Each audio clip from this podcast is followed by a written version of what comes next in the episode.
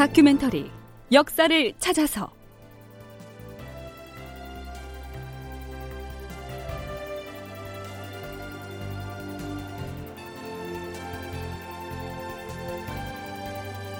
제 791편 홍의 장군 곽재우가 나섰다. 극본 이상락, 연출 최홍준.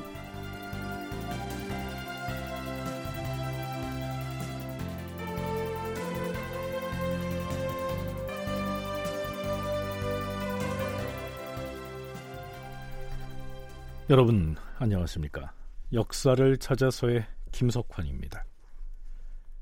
지금 우리는 임진왜란 시기에 도처에서 일어난 의병 활동을 짚어보려고 하는데요. 자, 의병이 왜 일어났을까요? 관군이 힘을 못 쓰고 지리멸렬했기 때문이겠죠. 조선 태조부터 숙종 때까지의 역사적 사실을 편년체로 엮은 책 조야 첨제에는 의병 운동이 전개된 배경을 이렇게 기술하고 있습니다. 그때 충청, 전라, 경상 등 삼도의 병마 절도사들과 일부 수사들이 모두 백성의 인심을 잃고 있었다. 백성들은 병력과 군량의 증발을 독촉하는 사람들을 밉게 보고 신뢰하지 않았다. 관군은 적병을 만나면 제대로 싸워보지도 못하고 무너지고 말았다. 그러나 각 도의 큰 문 중에서 이름 있는 선비들과 유생들이 조정의 명을 받들어서 창의를 하고 나서자 사람들이 격동하여서 여러 곳에서 너도 나도 의병에 응모하였다. 민간에서 자발적으로 일어나는 것이 의병일진데 조정에서 선비와 유생들에게 의병을 일으키도록 명했다. 자, 이 대목이 좀 특별하게 들리지 않습니까? 조정에서는 지휘 계통을 통해서 관군을 움직여야 마땅할 텐데 말이죠. 임진강 전투에 패한 직후 선조와 조정 신료들이 나눈 대화 중에 일부를 살펴보시죠. 전하, 어제 임진강 전투에서 외적으로부터 노획한 문서를 보니 강화도와 교동으로 통하는 백길과 그 거리를 누군가가 자세히 적어서 외적에게 넘겨준 것이었사옵니다. 지금 백성의 인심이 이러하니 매우 통분스럽사옵니다. 이제 임진강이 무너진 터에 외적이 서쪽 바다로 침투해 오면 어찌할 것인가? 경기 지역으로 통하는 해로는 누가 지키고 있는가? 경기 수사가 마땅히 방어를 해야 하는데 이 수사가 이미 도망을 해버린지라. 뭐라? 관군을 이끌고 방어에 임해야 할 경기 수사가 도망을 쳐버렸다는 말이 과연 사실인가? 경기 수사가 전투에 패한 다음에 관군 1,500명을 데리고 강원도 쪽으로 도망을 했다고 하는데 아직은 그 사실 여부를 확실히 알 수가 없사옵니다. 하하, 이런 이런 관군을 이끌어야 할 수령과 장수들이 이 모양이니 장차 어찌해야 좋단 말인가? 주상 전하, 지금 경상도에서는 난리를 피해서 산골짜기에 들어가 지내는 사람들이 많은데 그들의 부모 형제와 처자식이 적에게 사로잡혀 있으니 이 사람을 보내서 군산을 모집하면 틀림없이 그들이 산에서 나와 사력을 다해 싸울 것이옵니다. 의병을 얻어야만 나라를 지킬 수 있사옵니다. 의병이라. 의병을 얻어야 한다. 김성희를 초유사로 김능을 안집사로 영남 지역에 보냈으니 그들이 그 역할을 수행할 수 있다면 좋을 터인데. 여기에서 초유사란 국가의 난리가 났을 때 백성을 타일러서 경계하는 일을 맡아보는 임시 벼슬을 일컫고요. 안집사란 지방의 벼슬아치들을 감찰하는 임무를 띈 건직이죠. 김성일 이란 이름은 여러분도 기억하시죠? 호가 학봉이기 때문에 흔히 학계에서는 학봉 김성일 이렇게 부릅니다. 일본의 통신사로 파견됐다가 돌아와서 일본이 침입하지 않을 것이라고 보고한 것이 문제가 돼서 파직이 됐던 바로 그 사람이죠. 임진왜란 발발 당시에 그는 경상 우도 병마 절도사로 재직 중이었는데요. 김성희를 경상 우도 병마 절도사의 직에서 파면한다. 그를 당장 서울로 올라오도록 조처하라. 그래서 김성일은 소환령을 받고 서울로 향하고 있었습니다. 그가 직산, 즉 지금의 천안 부근에 이르렀을 때 이 어명이 바뀝니다. 오, 날이 지금 경성으로 올라갈 필요가 없게 되었습니다. 무슨 소린가? 나는 지금 죄인으로서 주상 전하의 소환령에 응해서 전하께서 특별 사면령을 내리셨습니다. 그리고 지금 서울에 올라가 봐야 전하를 배울 수도 없게 되었습니다. 경상은 외적에게 이미 함락당하고 말았습니다. 뭐라? 정령 외적에 의해서 도성이 무너져 버렸단 말이냐? 허 하면 나는 어디로 가야 한다는 말이냐? 전하께서 나리를 새로이 경상도 초여사로 임명하시었습니다. 속히 영남 지역으로 다시 돌아가서 비폐해진 민심을 바로 세우고 의병을 규합하여 외적을 물리치는 데 앞장서라고 하셨습니다. 유성룡이 임금에게 김성일로 하여금 지난 허물을 씻고 공을 세울 수 있도록 기회를 주자 이렇게 간청을 했고요.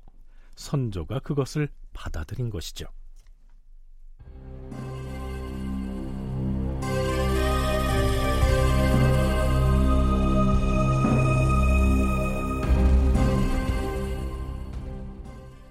김성일은 경상도 초유사라는 임시 관직을 받고서 직산에서 전라도를 거쳐 다시 임지인 경상도로 돌아가는 중이었는데요.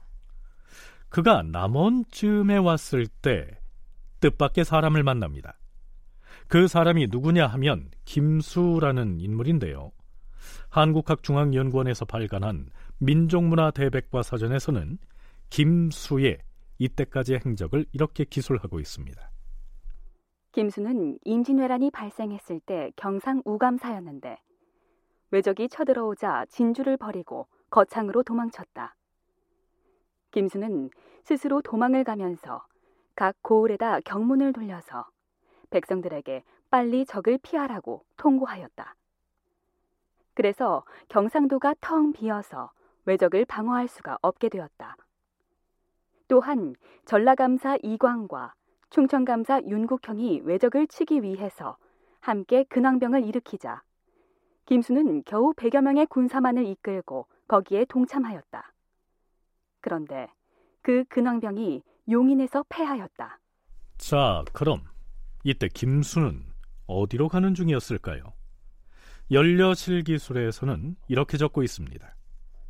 김성일이 영남을 향해 가다가 남원에서 김수를 만났는데 그때 김수는 전라도로 도망 오고 있었다.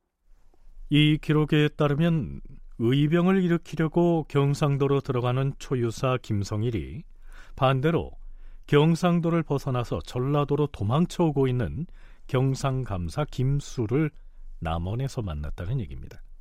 김성일은 이렇게 질책을 하죠. 이보시오!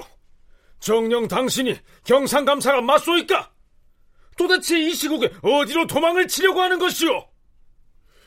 임금으로부터 한 지방을 맡아 다스리도록 명을 받은 신하라면 마땅히 그 땅에서 죽어야 마땅한 일이거늘 어찌하여 이 지경이 되었단 말이오? 당신이 맡은 경상도를 완전히 잃어버린 채 덜랑 말 한 필에 올라앉아 멀리 전라도로 달려가서 무슨 일을 할 수 있단 말이오? 이렇게 호통을 치고 나서 이리야!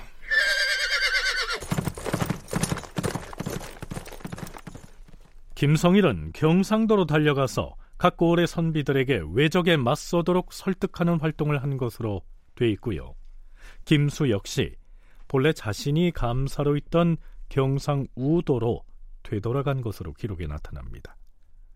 뭐 어찌됐든 여기에 나타난 경상감사 김수의 모습이 당시 지방의 수령과 관군들의 지리멸렬한 모습을 상징한다고 볼 수 있겠죠.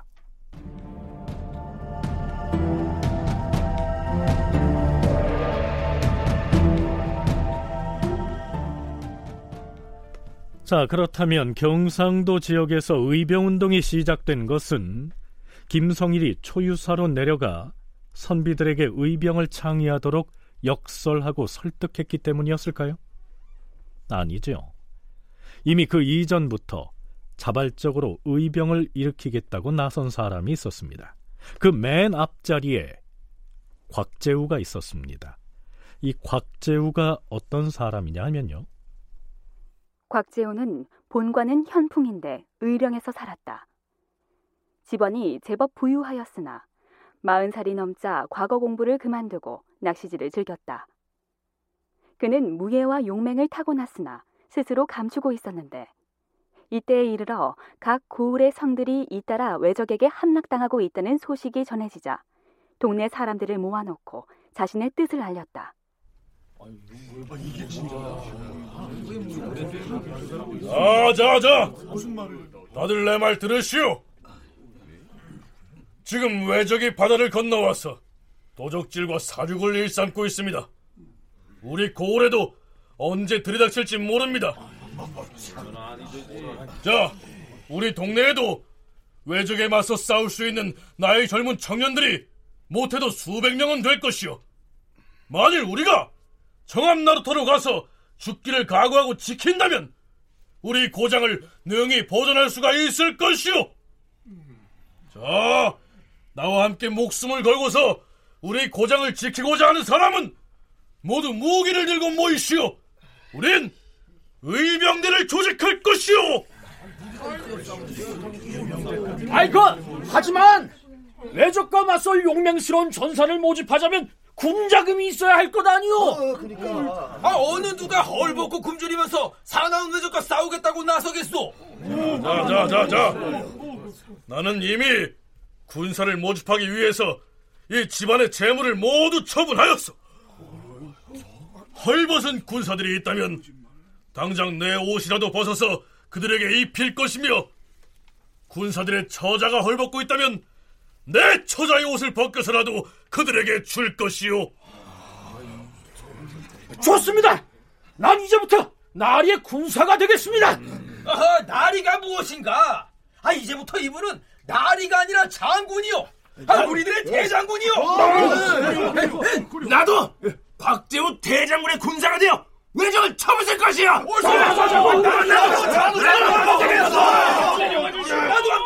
나도 고맙소이다.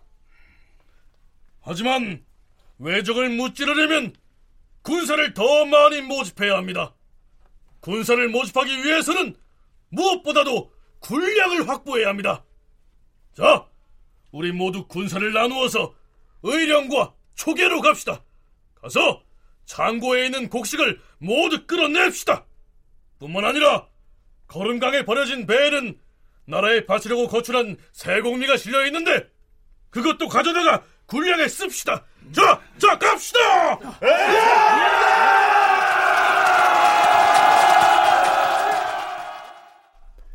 여기에 나오는 거름강은 한자로는 기강이라고 부르죠. 거름강은 동쪽에서 흘러내려오는 낙동강과 서쪽에서 흘러내리는 남강이 합류하는 지점의 지류를 말한다. 이 강을 기점으로 앞쪽은 의령군 지정면, 왼쪽은 창녕군 남지읍, 오른쪽은 함안군 대산면이다. 자, 그런데요. 아무리 전쟁통에 방치돼 있었다고 해도 거름강의 선박에 실려 있던 쇠공민은 관곡이었기 때문에 그 고을 수령이 가만히 있지 않았겠죠. 뭐라? 곽재우가 의병에게 먹이려고 세국민을 가져갔다는 말이냐? 아무리 전쟁통이라지만 광국을 훔쳐가다니 그자가 미친 것이 아닌가? 외적이 바다를 건너온 도적이라면 곽재우 그자는 육지의 도적이다. 네, 두고 보지 아니할 것이다. 자, 이렇게 흥분하고 나선 사람은 합천군수 전현룡이었습니다. 뭐 군수로서는 의당 그런 반응을 보일만 하죠. 하지만 이 시기는 지방 관리들의 통치 체계가 무너진 전시였습니다. 이때 경상도 초유사로 발령받아 내려온 김성일이 곽재우의 의병 창의를 지원하고 나서죠. 뭐라? 의령에 사는 곽재우라는 자가 자기 집안의 재물을 처분하여 군사를 모으고 있단 말인가? 이 장한 일이로다. 내 기꺼이 그를 만나서 의병을 일으킨 곽재우를 격려하고 지원할 것이다. 자, 이렇게 되자 곽재우의 의병 활동은 날개를 달게 됐겠지요. 자, 그럼 여기서 잠깐. 이 시기 전라도 지역에서도 의병 운동이 전개됐던 것으로 여러 기록에 나타납니다. 그렇다면 삼남 지방을 통틀어서 경상도 의령의 곽재우가 최초로 의병을 일으킨 사람이라고 할 수 있을까요?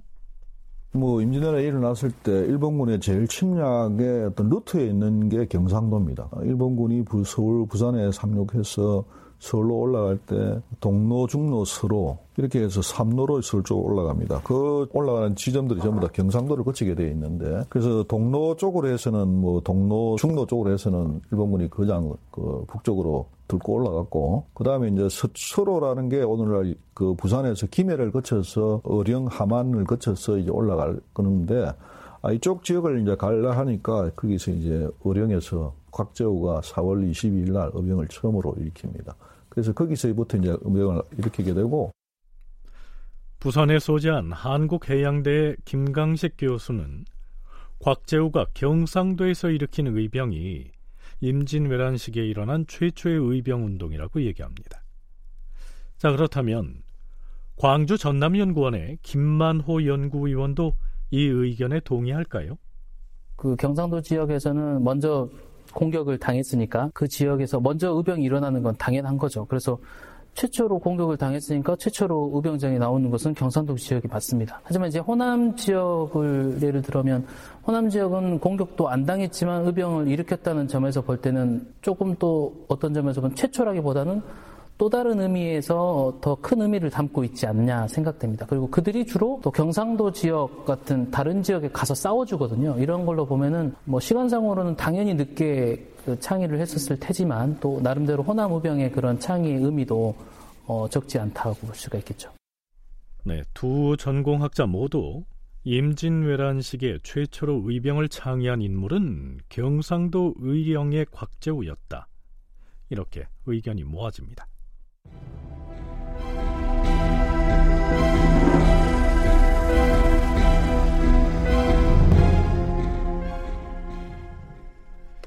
김성일이 선조에게 올려보낸 장계에 의하면 이 곽재우는 문신이었던 아버지와는 달리 무인적인 기질을 타고났던 것으로 보입니다. 주상 전하, 곽재우는 자신의 아비가 명나라 북경에 갔을 때 황제로부터 하사받은 붉은 비단 천릭을 몸에 걸치고서 힘센 장사들을 거느리고 의령현의 경내 및 낙동강 주변을 마구 누비면서 외적을 보면 그 수를 불문하고 말을 달려 돌격하는 등 용맹을 거침없이 발휘하여 싸웁니다. 곽재우의 아버지 곽월은 이런 사람이었습니다. 곽월은 사원부 지평, 사관원 사간, 의주 목사, 호주 참의를 거쳐 선조 13년에는 사신으로 명나라에 다녀왔다. 그 이듬해 황해도 관찰사에 제수되었으나 사직하고 부임하지 않았다. 그러니까 곽재우가 몸에 걸치고서 의병들을 호령했다는 그 붉은 옷은 선조 13년에 이 부친이 명나라 황제에게서 선물로 받아온 것이죠. 참고로 천릭은 상의와 하의가 연결된 복식입니다. 나는 홍희 장군이다. 의병들은 나를 따르라!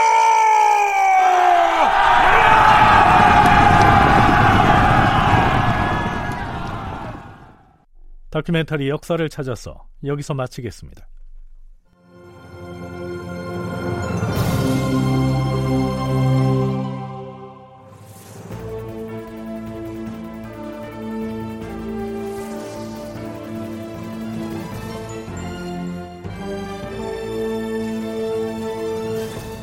다큐멘터리 역사를 찾아서 제 791편 홍의 장군 곽재우가 나섰다. 이상락극본 최용준 연출로 보내드렸습니다.